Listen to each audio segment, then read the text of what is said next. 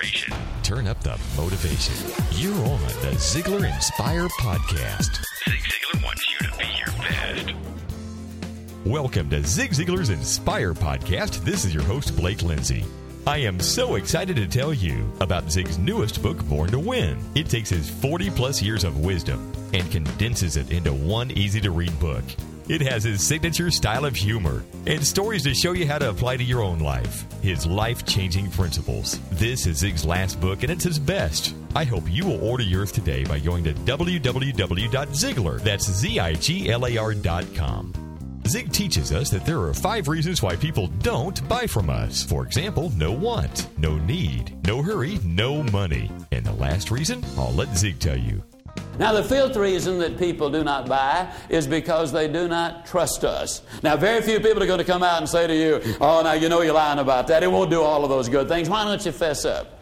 They're never going to say that, or they're unlikely to say that. But the fifth reason people don't buy really is because they do not trust us. One of the most significant bits of information I received when I was doing the research for this book, Secrets of Closing the Sales, came from the Forum Corporation out of Boston, Massachusetts.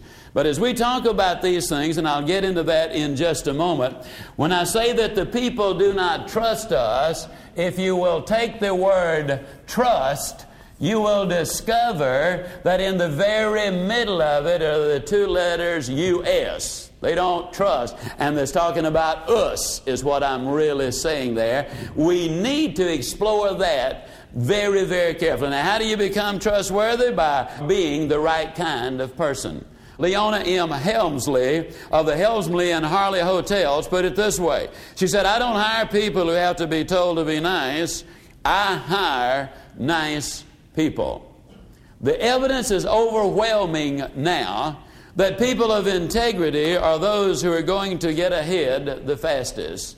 Of the uh, research done at Harvard University by Dr. Robert Coles, where he spent 20 years learning and studying the subject, he revealed this. If you want to raise your children to be successful, teach them high moral values. Very important. Dr. Mortimer Feinberg wrote a book, Corporate Bigamy, interviewed a hundred top executives, asked the question, what's necessary to go to the top and stay there? And these 100 all said, in essence, the same thing. You got to build on honesty and character and integrity, and they threw in the word motivation. And then they summed it up by saying anybody who thinks they can go to the top and stay there who's not honest is dumb. Somebody once said that ability will take you to the top, but it takes character to keep you there. And I agree with that 100%. But the most convincing evidence I have ever seen was compiled by the Forum Corporation. They did an exhaustive study, and at the end of the book, I tell you how you can get a complete copy of the study in the event you want the study. The study they conducted was two years ago, I believe it was in 82 and 83 and they compiled an enormous amount of information involving 341 salespeople. 173 of them were high producers, 168 of them were moderate producers. And what they discovered, I thought, was very revealing. They discovered that the high performers, and incidentally, they came from 11 companies, I believe it was, five different industries high tech, banking, insurance, uh, petroleum, and one other one. And they discovered that the abilities from a sales point of view, the techniques, the closing procedures, the capacity to explain features and benefits of the products or services were all about the same for the very top producers and the average producers. But the one thing, there were two major things, but the most significant thing that separated the top producers from the uh, lower producers was the word trust. Same abilities, same techniques, same skills, same procedures, but in a very simple word, the high producers were trusted by the people they were dealing with. I'll say it again you can't be one kind of person and another kind of salesperson. People often ask me what's the most important part of the sales process. I say without any hesitation, the most important part of the sales process is the sales person. Communicate with trust. You see, people don't buy based on what they hear. They don't buy based on what they see. They don't buy based on what you say. They buy based on what they see and hear and believe. And if you're not believable, you're not going to sell as much. Oh, I know. You've got the con artist who, from time to time, will be able to persuade people to buy things. But I'm not talking about making a sale, I am talking about building a sales career. The entire purpose of Secrets of Closing the Sale, the entire purpose of this series of recordings is not just to help make you more effective today, not just to help you sell more today, but it is designed to help you build a sales career so that next year you'll be more productive and effective than you were this year. The feeling is strong that corporate America will progressively and quickly move towards giving preferential hiring treatment to those applicants who have a solid moral base on which to build a career. And that's going to be true in all areas, but specifically and most important in the world of selling. I know that a persuasive but immoral salesman can smooth talk a lot of people into wanting and buying cheap or useless merchandise or services at inflated prices. When that happens, we have not one, not two, but three losers as a result of it. First of all, the customer loses money and a certain amount of faith in mankind, specifically sales mankind. Second, the salesman loses self respect and sacrifices any possibility of a truly successful sales career for temporary financial gain. And third, the profession of selling loses prestige and the confidence of the general public. It's my strong conviction that your sales career, or for that matter, your career in anything, started when you reach the age of accountability. If integrity is as much a part of you as your head, then success in selling will be much easier and faster. And the question is not, will you succeed, but simply, when and how great will that success be? Got a problem in the world of selling? Too many salespeople say, or many times they say, well, my situation is different. My product is different. My people are different. My territory is different, and all of these situations. I have conducted this seminar literally in England, Germany, South Africa, Australia, Canada, Mexico, and all over America.